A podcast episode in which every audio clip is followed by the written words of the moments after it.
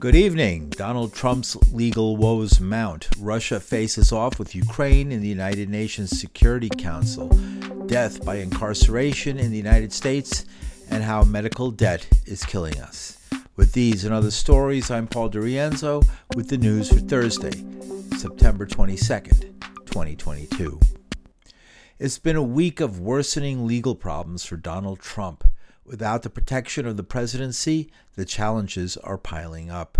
Far reaching fraud allegations in New York by Attorney General Tish James, reversal of a ruling that had stopped the Department of Justice from reviewing classified documents taken in a raid at Mar a Lago.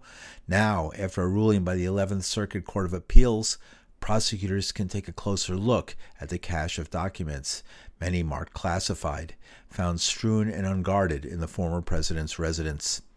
In an interview on Fox News, Trump insisted he had declassified the highly secret documents he had at Mar a Lago. He insisted the president had the power to declassify information, even by thinking about it. A special master appointed to assess the documents complained that Trump is yet to provide any evidence to back up his claims that he had declassified the documents.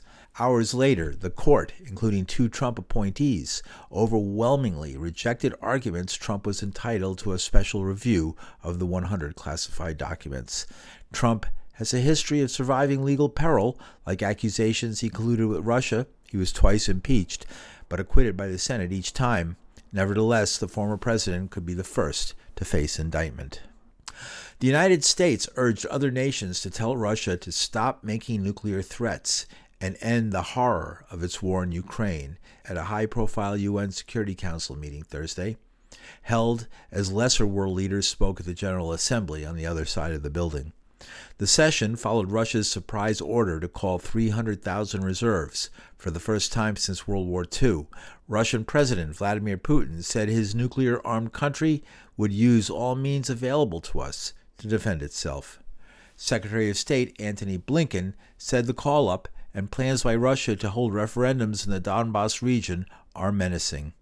To add fuel to the fire that he started shows his utter contempt for the UN Charter, for the General Assembly, and for this Council. The very international order that we have gathered here to uphold is being shredded before our eyes. We cannot, we will not allow President Putin to get away with it. Defending Ukraine's sovereignty and territorial integrity is about much more than standing up for one nation's right to choose its own path, fundamental as that right is. It's also about protecting an international order where no nation can redraw the borders of another by force. If we fail to defend this principle when the Kremlin is so flagrantly violating it, we send a message to aggressors everywhere that they can ignore it too. We put every country at risk. We open the door to a less secure, a less peaceful world. Russian Foreign Minister Sergei Lavrov accused the West of recklessly supporting Ukraine. Attention of several delegations to discuss the topic of impunity uh, in Ukraine. I think this is very timely because this is precisely this term, uh, impunity, reflects what has been going on in that country since 2014. The national radical forces, open Russophobes and neo Nazis, came to power then as a result of an armed coup with direct support of Western countries. And right after that, they uh, took the path of lawlessness and totally ignoring main rights and freedoms the right to life, right of expression, right of access to information, uh, right of conscience, the right to use a native language. And uh, there's an attempt today to impose on us a completely different narrative about Russian aggression as the origin of uh, all the tragedy. This ignores the fact that for over eight years, the Ukrainian army and fighters from the nationalist uh, formations uh, killed and continue to kill um, uh, inhabitants of Donbass with impunity simply because they uh, refuse to recognize the result of the coup d'etat in Kiev. Russian Foreign Minister Sergei Lavrov. Meanwhile, at the Pentagon, a spokesperson said Russia's nuclear threats and mobilizations are a sign of Moscow's weakness. By making these types of announcements about sham referenda or threats about attacking territory, it doesn't change the facts, operational facts on the ground, which are that Ukrainians will continue to fight for their country. The Russian military is dealing with some significant challenges on the ground, and the international community will stand behind Ukraine. In New York, Lavrov pointed to former Ukrainian President Petro Poroshenko, who Russia claims came to power in a 2014 coup, as an example of Western hypocrisy. Lavrov shrugged off criticism of Russia's mobilization. He said Ukraine had been mobilizing its forces against Russia with the help of the United States for years. In Ukraine, for many years now, total mobilization of, of all adult uh, uh, population, including women, is being conducted in order to recruit them into the ranks of nationalist battalions and the armed forces. In fact, Mr. Poroshenko uh, just a couple months ago uh, proudly stated that the Minsk agreements, which he signed, neither him nor no one else in the Ukraine uh, had any intention of implementing these, that these agreements were simply needed to win time in order to obtain weapons from the West uh, to, uh, for the war against Russia. The Minsk Agreement was a ceasefire signed in the capital of Belarus in 2014. The agreement asserted Ukraine would never join NATO. Meanwhile, at the Pentagon, a spokesperson said that Russia's mobilization would take some time and might not address the weakness in Moscow's position, illustrated by the humiliating defeat inflicted by Ukraine's army on Russian forces in Izium. My understanding is these would primarily be reservists or members of the, the Russian military that had retired and were in an individual ready reserve type of status. All that to say, it's our assessment that it would take time for Russia to train and prepare and equip these forces.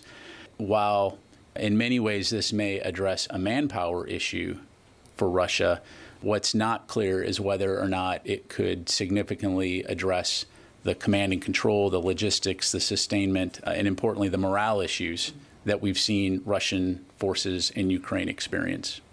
In New York, United Nations Secretary General Antonio Guterres said the war in Ukraine is a dangerous moment for humanity.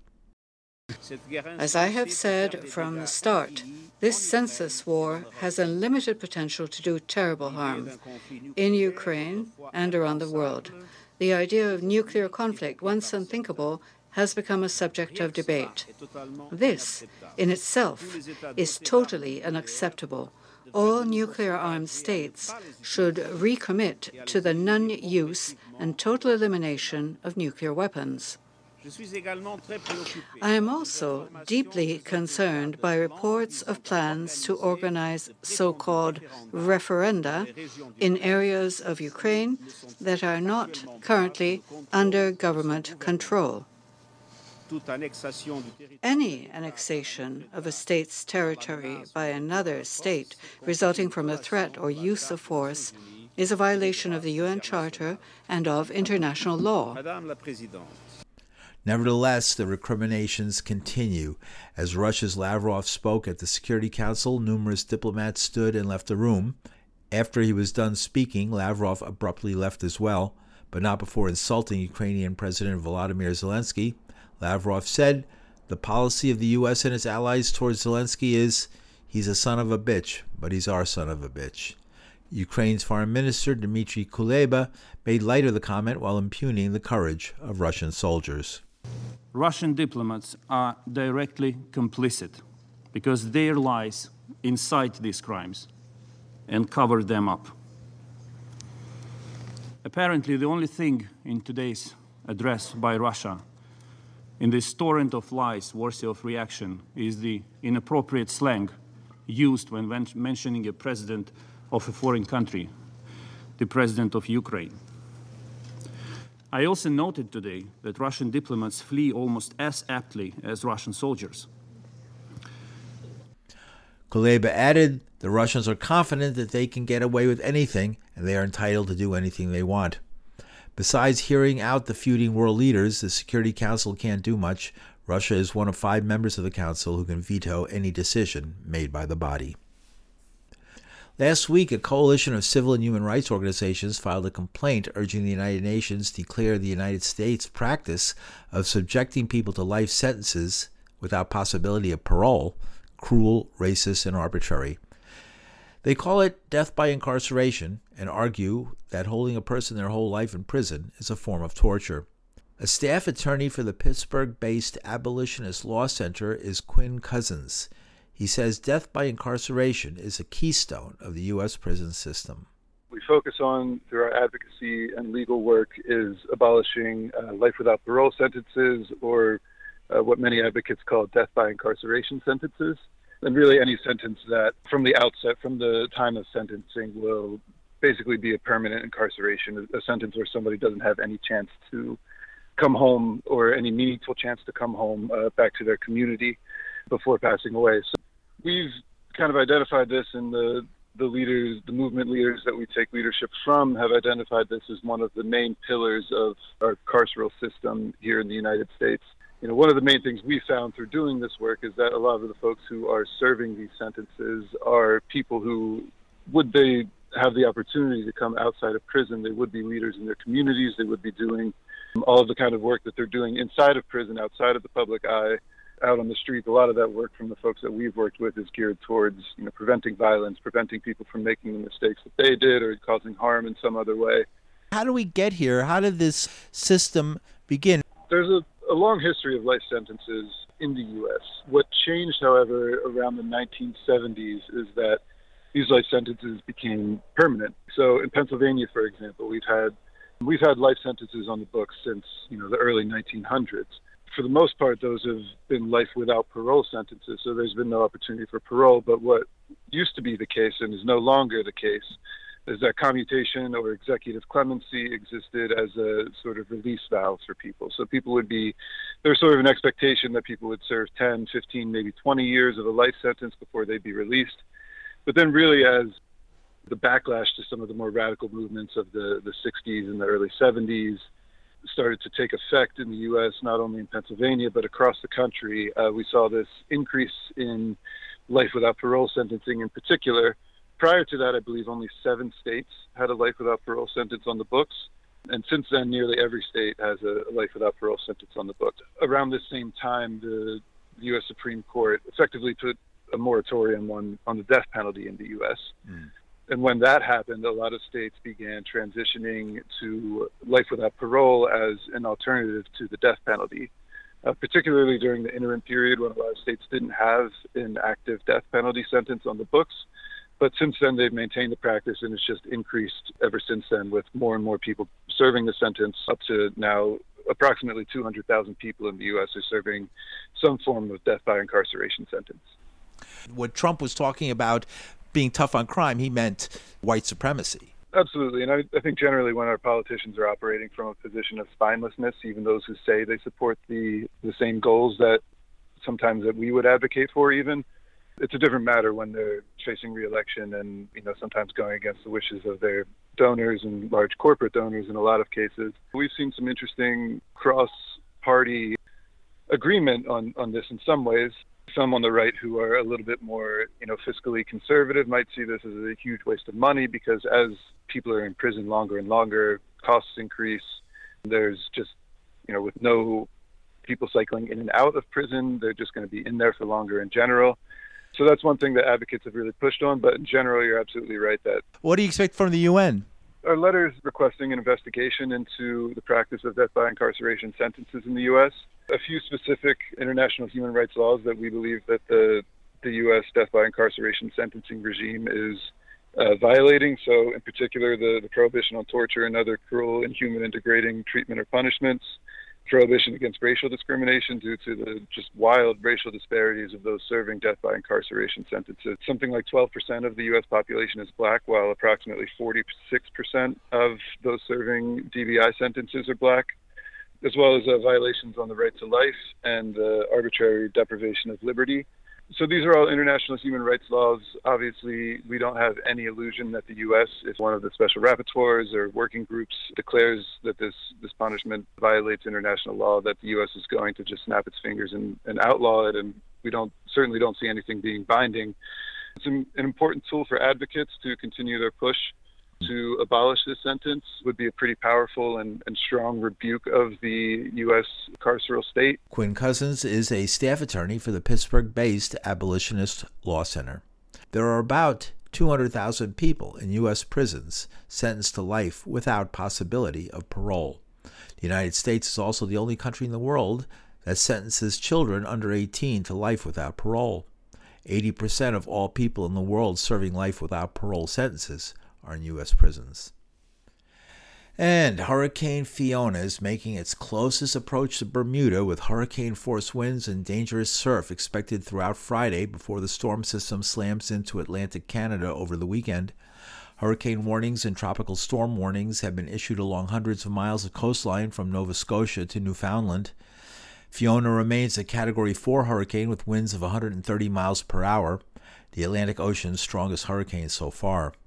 Fiona is expected to pass 200 miles to the west of Bermuda and then straight north to the Canadian Maritimes.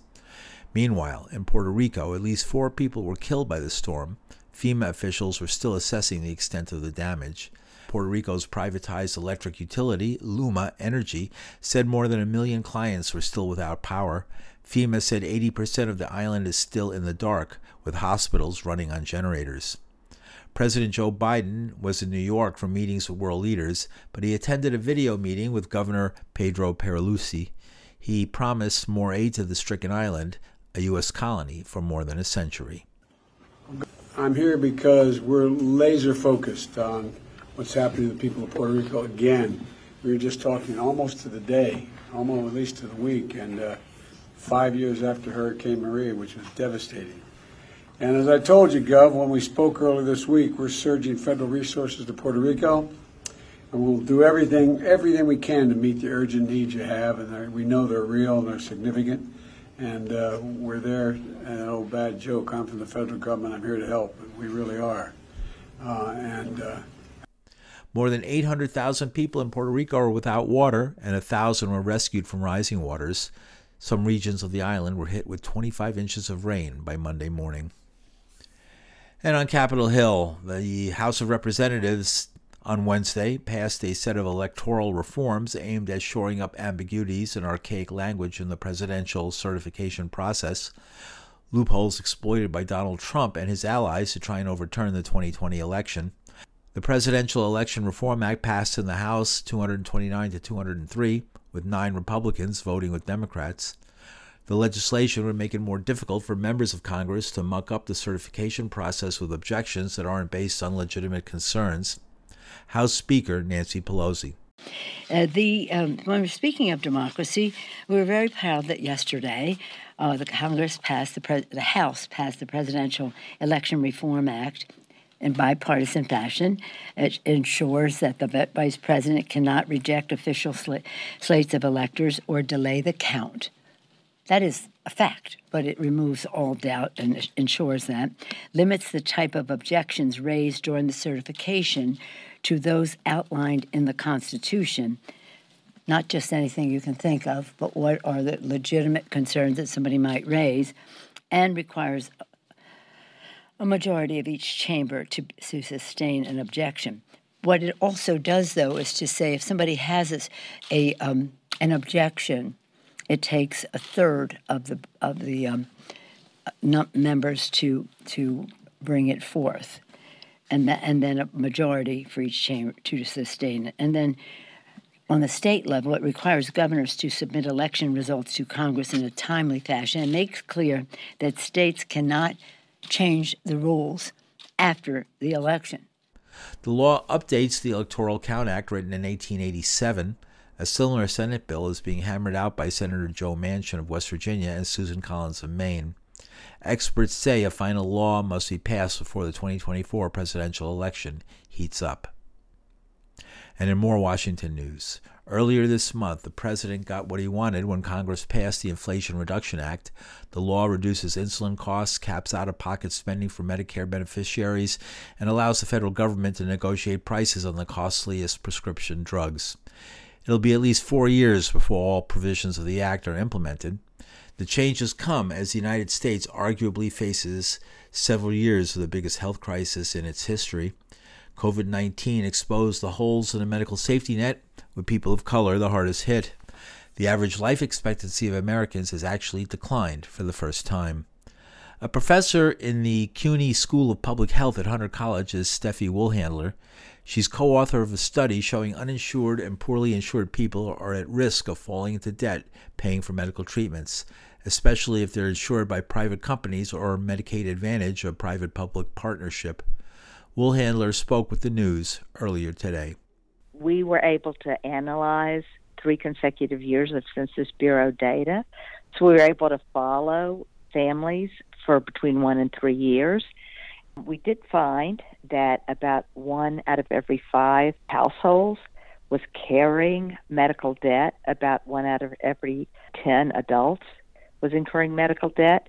Because we were able to look over time, we found that people who started with no debts and then acquired medical debt during the study were also more likely to become newly unable to pay for rent, for mortgage, for utilities, for nutritious food, and they were more likely to lose their home due to eviction or foreclosure. The risk of those problems was more than doubled in folks who newly acquired medical debt. The problem here is people get sick, they end up in medical debt, that medical debt causes a worsening of their living conditions.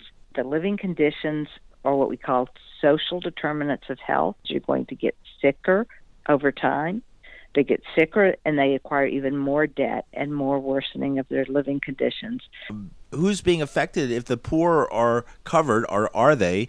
Who is suffering this? We found that medical debt was just as common among middle income people as among poor people. It's common in everyone. We're talking one in five households. It was just as common in middle income families as in families living below the poverty line. Only the most affluent income group was spared medical debt in our study. Folks go into medical debt because they have no insurance. You know, we still have about 9% of the population with no insurance. But the majority of people who entered medical debt had insurance. Often they had private insurance. Private insurance offered very little protection. Privately insured people had the same rates of medical debt as the population as a whole. Medical debts were particularly common in folks with private insurance who had that high deductible private insurance or that had Medicare Advantage private insurance. It's a privatized form of Medicare. Private health insurance in this country is a defective product. People get private health insurance, they purchase it in good faith, and then when they get sick, they find out there's co-payments, deductibles, uncovered services that leave them in medical debt. And that's exactly what we found in our study that high deductible private coverage Medicare Advantage plans were associated with relatively high rates of medical debt. Are people going to be allowed to die? Are they really the death panel is going to be really the finances? We're actually in trouble as a nation in terms of our life expectancy. Uh, currently, people in the United States, on average, live three and a half years shorter than people in, for instance, Western Europe or Canada. So, this is a very big problem. It's a problem in terms of the low, you know, the poor living conditions of many Americans, but it's also a problem that when people get sick, they can't afford to get the care they need. What's the answer to this, in your opinion? I'm a strong supporter of single payer national health insurance for the United States, what some people call the Canadian system. You know, in Canada, hospital care is completely free at the time of use, right? It's paid for by taxes, and if you're sick and need hospital care, completely free. If you need doctor care, it's completely free. And that's been true for some time. The current government has committed to making medications free. They have not been free in the past, but they've committed to creating a pharmacare system in Canada that will make medications free. Same thing in Scotland. Everything you need medically is free in Scotland, including parking at the hospital. Right? The patients are sick. Why are we asking them to take money out of their pocket for medical care? That's something that should be paid through taxes. That's the solution over the long term. I'm a physician and I work with the physician community in advocating for single payer national health insurance. Steffi Woolhandler is a professor at the CUNY School of Public Health at Hunter College. And finally, New York City's Districting Commission, in a close vote, rejected the latest proposed city council district lines. The controversy centers in three council districts in Staten Island. Some want to include a swath of Brooklyn to add diversity to the district, as others claimed it would be a burden to cross the Verrazano Bridge to meet your council person. The commission's chairman, Dennis Walcott, said the group would get right back to work. A final set of lines must be submitted by December 7th in anticipation of next year's council elections. And that's the news for Thursday, September 22nd, 2022. The news is produced, written, and anchored by myself, Paul DiRienzo. You can hear the news at pauldirienzo.com or at soundcloud.com. The news is available on your favorite podcast server. From New York City, I'm Paul DiRienzo. Thanks for listening.